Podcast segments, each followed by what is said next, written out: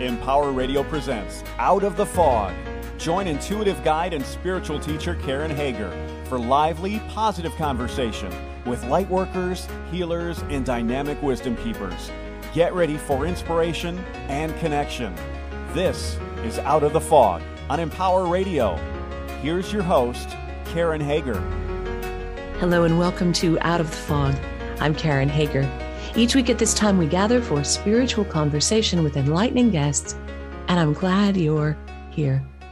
Did you know that you can follow me on Instagram for radio show updates and episode links? And be and because I'm me and because I can't help it, there will also be photos of yarn and the jigsaw puzzles that I'm working on.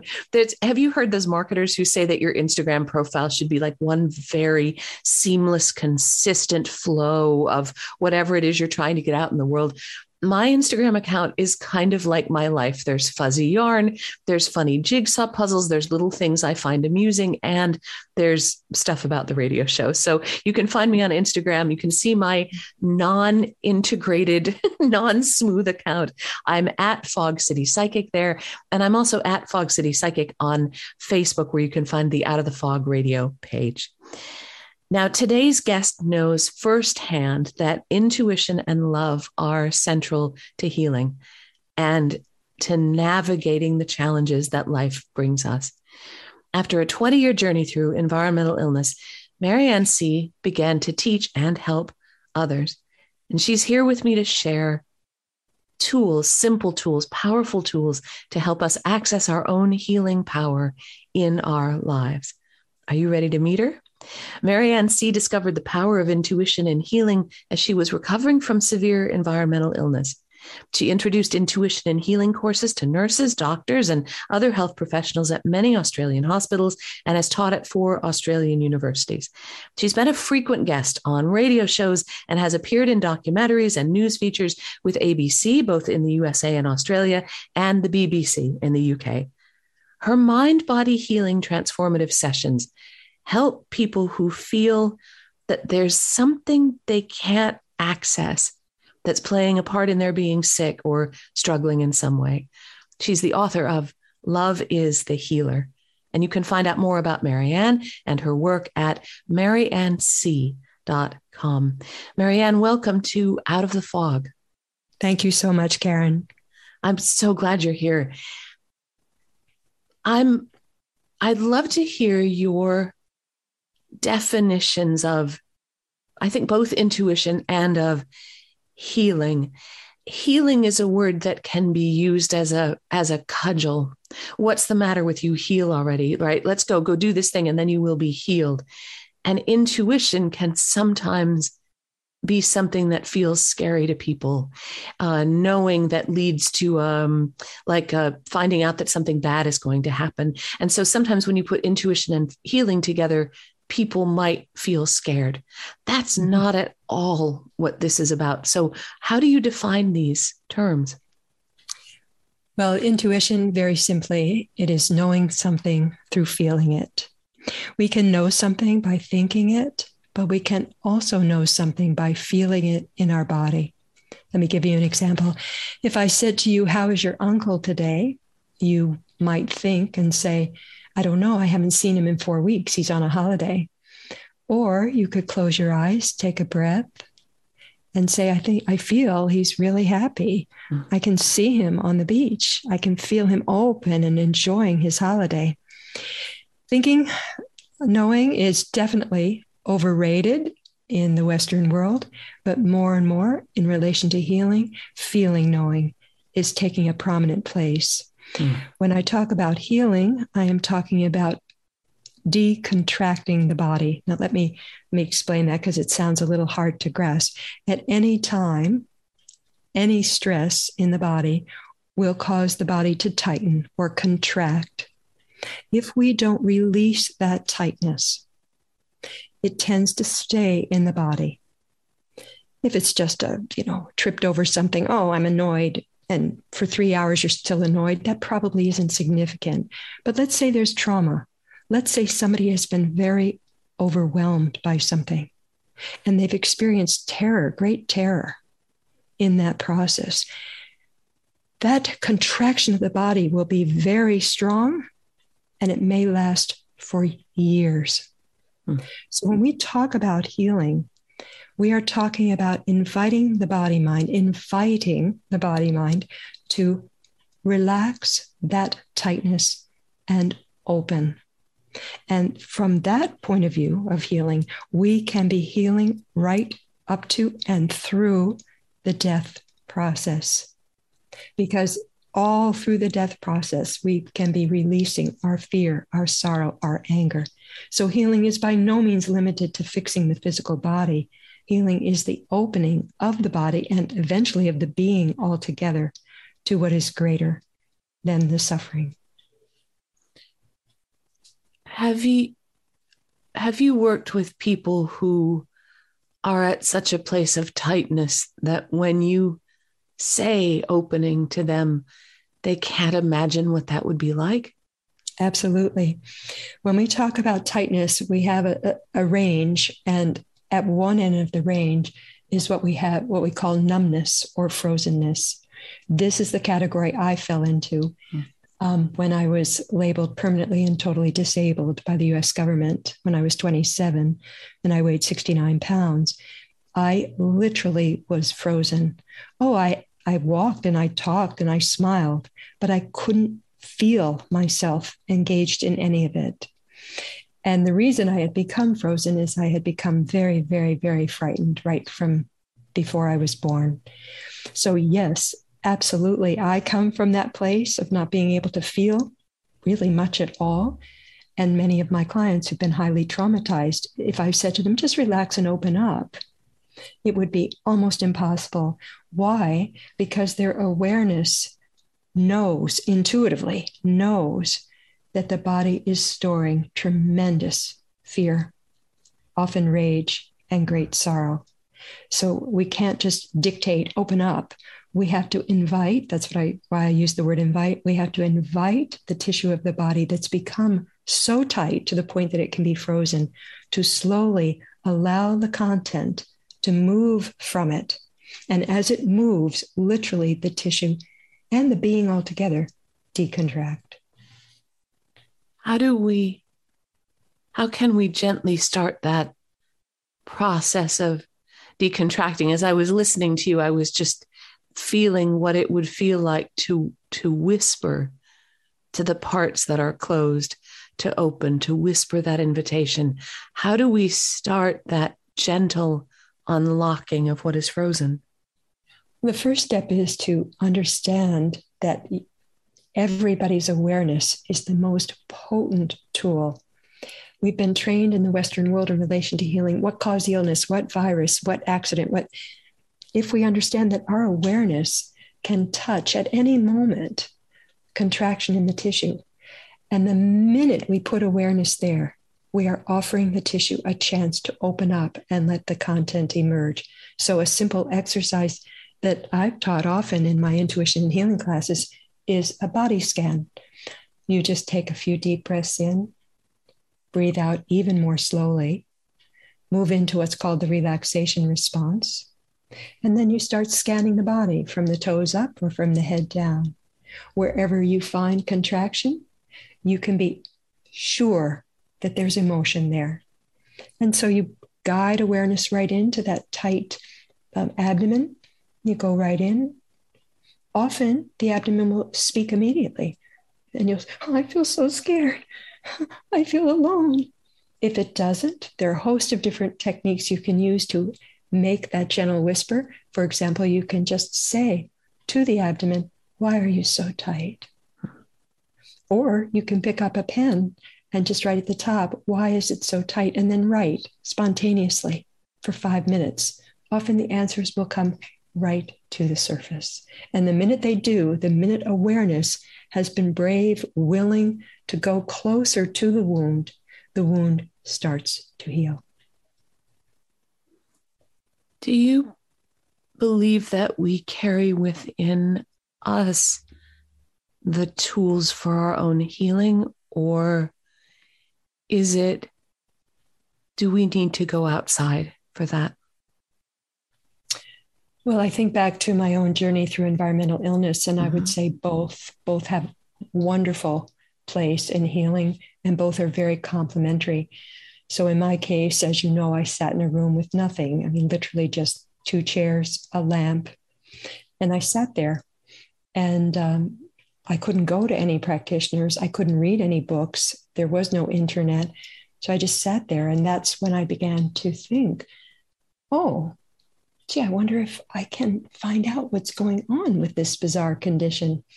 And one day I went to the um, doorknob to go into the bathroom, which I could do for about 30 seconds before I'd have pain, as mm-hmm. long as I held my breath and didn't breathe any plastic.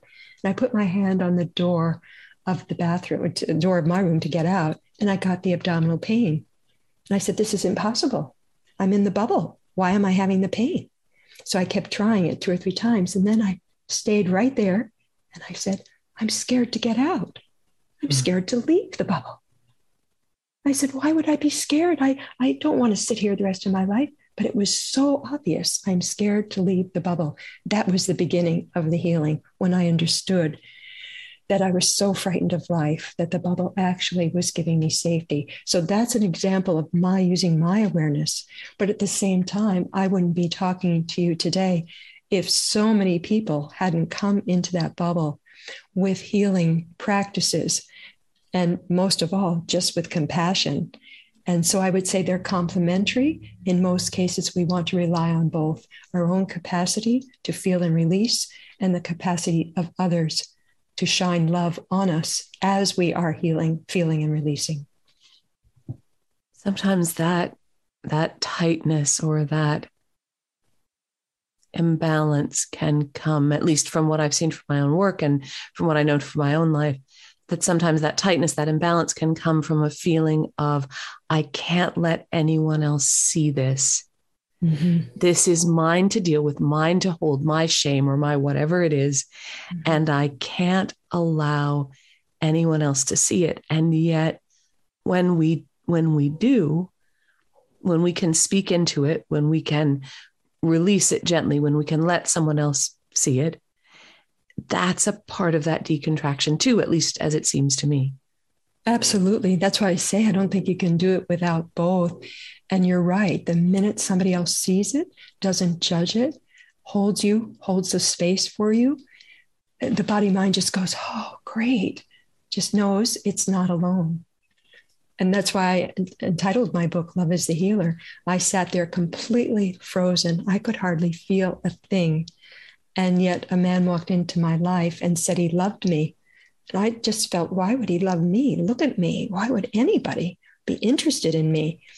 And yet love triumphed over that frozenness. It really did. No matter how much I believed that I wasn't worthy of love, that love actually just literally pulled me step by step beyond the bubble.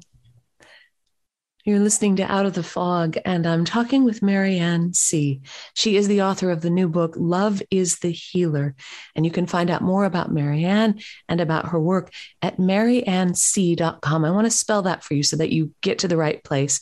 It's M A R Y A N N E S E A dot com. Maryanne Sea, like the ocean, com. So, Maryanne, through your journey you've been able to move from that place of sitting alone in the room to a place where you are actively engaging with and helping other people. And that to me is part of what love is the healer means. Mm-hmm. Not just the love between you and your partner, but the love that you've been able to access that then you sort of broadcast to all of all of the rest of us. Can you talk a little bit about that love and how you made that shift from like inner directed living with the environmental illness to a more kind of holistic or sort of outer directed way of being in the world? Yeah, well, I, Karen, to be honest with you, it was so easy because I'm a Sagittarian. You know? So from the time I was, you know, five, I was telling my mother I wanted to give food to the poor, and you know, just it's just I just was born with this. I want to make the world a better place. So even when I was in the bubble, my doctor called and said, Would you be able to have small groups of people who are environmentally ill come in and you teach them the stuff that I've taught you? And I was just over the moon to be able to do that. So the minute I could work, be in a building again, at this point I was in Australia. I mean, I they didn't have much option. I went to every nursing school, I went to medical schools, and I just kept talking a mile a minute. And uh, you know, they eventually gave me a a shot at teaching. So it wasn't hard for me to feel this impulse. I, I really came in with it. Um, and it, I'd say today, of course, I'm no longer in Australia, I'm in Portugal.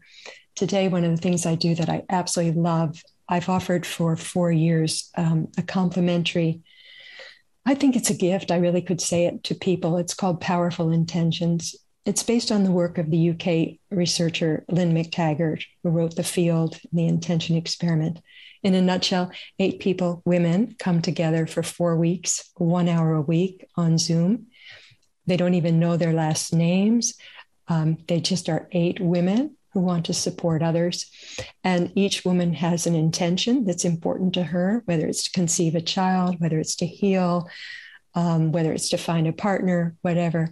And we focus our heartfelt and strong intention on that intention. And we've had miracles happen. And I love it because at a time after COVID, during COVID and after COVID, where people have felt estranged, frightened of being around other people, um, this sense, the primary, the primary food of relationship is allowed to flourish in these settings So, this is one of the things I absolutely love for people to discover two things that their intention is extremely powerful in terms of helping someone else. And as Lynne found in her research, as we give, so we shall receive. And honestly, we've had so many people in these groups say, I'm so much better as a result of giving my loving intention to someone else that there's something magic, I think, when people come together in a group and let themselves be seen. And I know that for you and your journey with Love as the Healer, this book has been in the works for a long time. And it came to a place where it was maybe ready, maybe big stuff was happening, but you didn't feel ready to be seen yet. Can well, you? To be honest, I, I wasn't conscious, I should add. I w- I'm sorry I interrupted you, oh, but yeah. I have a feeling you're going to say, well, what happened here? Um, I wrote this book 20 years ago and I was invited onto Oprah Winfrey and I was prepared to go. Um, they said, get ready to come to Chicago. We'll let you know the date in a week. And then 9 11 happened. Following that, two film producers, big film producers, approached me, and the list goes on and on, all the way up to my agent, who was an incredible woman dying the night before the book was to be sent to four publishers, and she died with suddenly with my book in her hands. It was found at her feet. Mm. I didn't really know. I just thought, gee, what bad luck. Until mm. finally I accepted my own guidance and said, what's going on here? And I really started to go deep into my body and asked the tightness around this book. And I got, I don't want to be seen. I don't want anybody to see me. So unconsciously, I timed everything. If I had written to Oprah two months earlier, I would have been on the show. Everything was timed to make sure I wasn't seen. And I wasn't going to do anything with this book after my agent died. I was heartbroken until a client of mine read it and said, You're crazy if you don't do anything. And she said exactly what the Oprah Winfrey producer, Stacy, had said to me. So I put it out and uh, and it, I, I, would love to say I'm completely free of the fear of being seen, but I'm not. But again, if I don't judge that, if I just allow that content, that fear to come up, the more I let it come up, the more I notice, no, I'm I'm fine with being seen now. So it's here again. Um, and it's there primarily to inspire people. That's, I think, a lot of us who've been through something intense in life often emerge wanting to write about it or speak about it, primarily so as to help someone else with whatever they're struggling with. I I love what you said about being able to sit um, to sit with to observe, still having the fear of being seen. Mm-hmm. I, I believe that when we take a look at the things that are true about what's that whatever's happening now like in the moment this is true for me now i'm afraid of being seen that when we look at that there's a there's a an opening of power there an mm-hmm. opening of healing there not mm-hmm. that for your healing you are required to always be happy to be seen that's silly you I, at least i am have fear of being seen and i will continue to have that probably but if i can love that and mm-hmm. integrate it and work with it it mm-hmm. makes it so that that fear doesn't run the show. Do you know what I mean? Absolutely. Absolutely. And that's how I feel right now. It doesn't run the show. Does it arise in me? Do I notice that it comes up still? That's probably one of the most important things I have taught in intuition and healing that whatever content arises doesn't define you. I work with people who are highly traumatized and they have content in the tissue that they could say defines them to be bad or evil. For example, they might have hatred, they might have murderous rage in their bodies. So, one of the first things I do when I find that content, see, I use my intuition to go in someone's body and then I feel what is stored in that contraction. And if it's hate or rage, one of the first things I do is dispel my client of the sense that that's problematic mm. because it simply is not. It's just content. You could say it's just stuff that's the tissue is stored as a result of trauma. It's absolutely logical that there would be hate and rage in the tissue. And if we just give space for it to be there and not judge it, it will tend to start to release. So, again, back to the fear of being seen, which you said you have as well. As long as we don't judge it, clamp down on it, what's the matter? I should want to be seen. If we don't do that, it tends to move. It's just stuff that tends to be released. And that's true with physical issues as well, or at least I've found it to be so. If mm-hmm. I am focused on, I am, hmm, I'm feeling this physical pain. I shouldn't be feeling this pain. I should be powering through it. What's the matter with me? I can't let anybody see this. I've just tripled my tripled my physical pain. Absolutely, absolutely. I just was thinking, excuse me, about three women I worked with a few years ago they all wanted to conceive children. I think all three of them had done IVF, but certain two certainly had.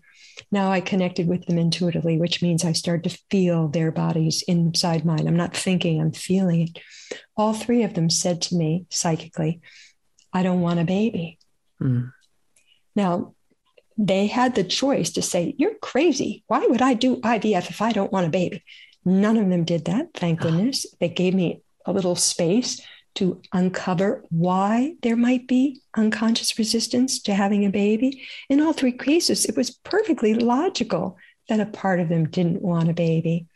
And all three of them um, conceived their baby boys within six months of mm. that opportunity.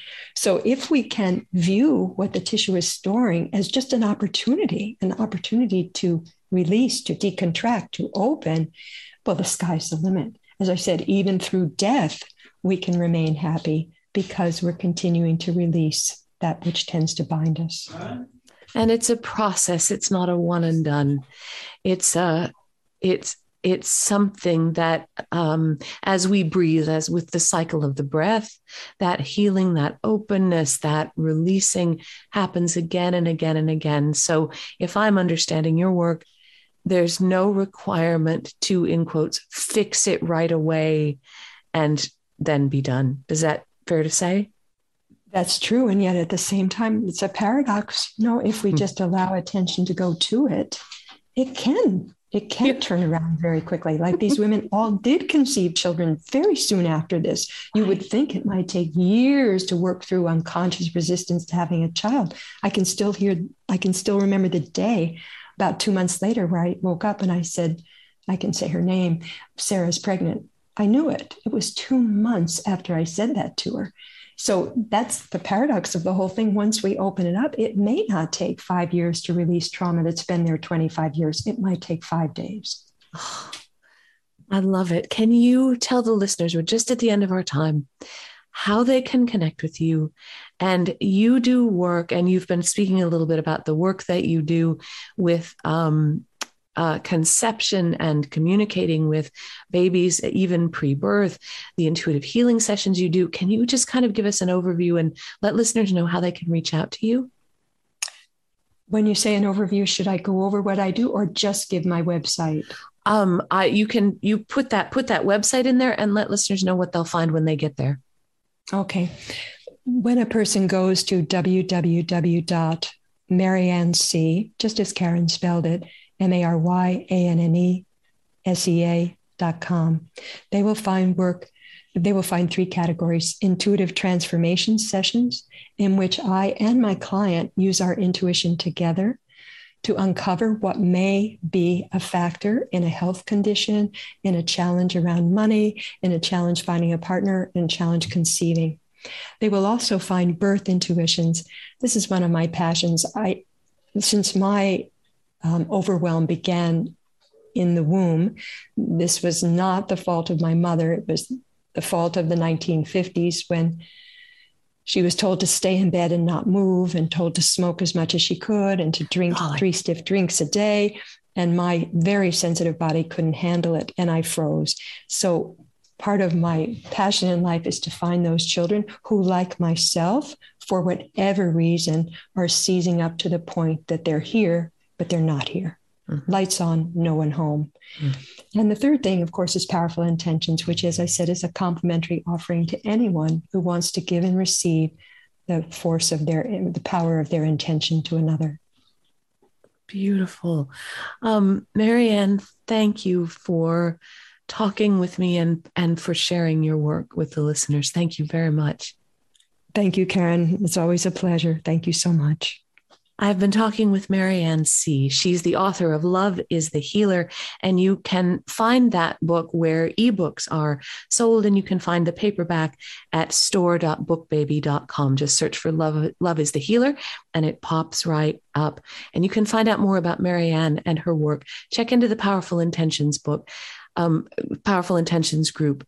Take a look at what she's offering. All of that is at maryannesea.com. That's M A R Y a N N E S E A dot com. And you're always welcome over at KarenHager.com. It's a great place to find out about what's happening next on this radio show and upcoming classes and events. And you can even book a private intuitive session there with me if you are so inclined.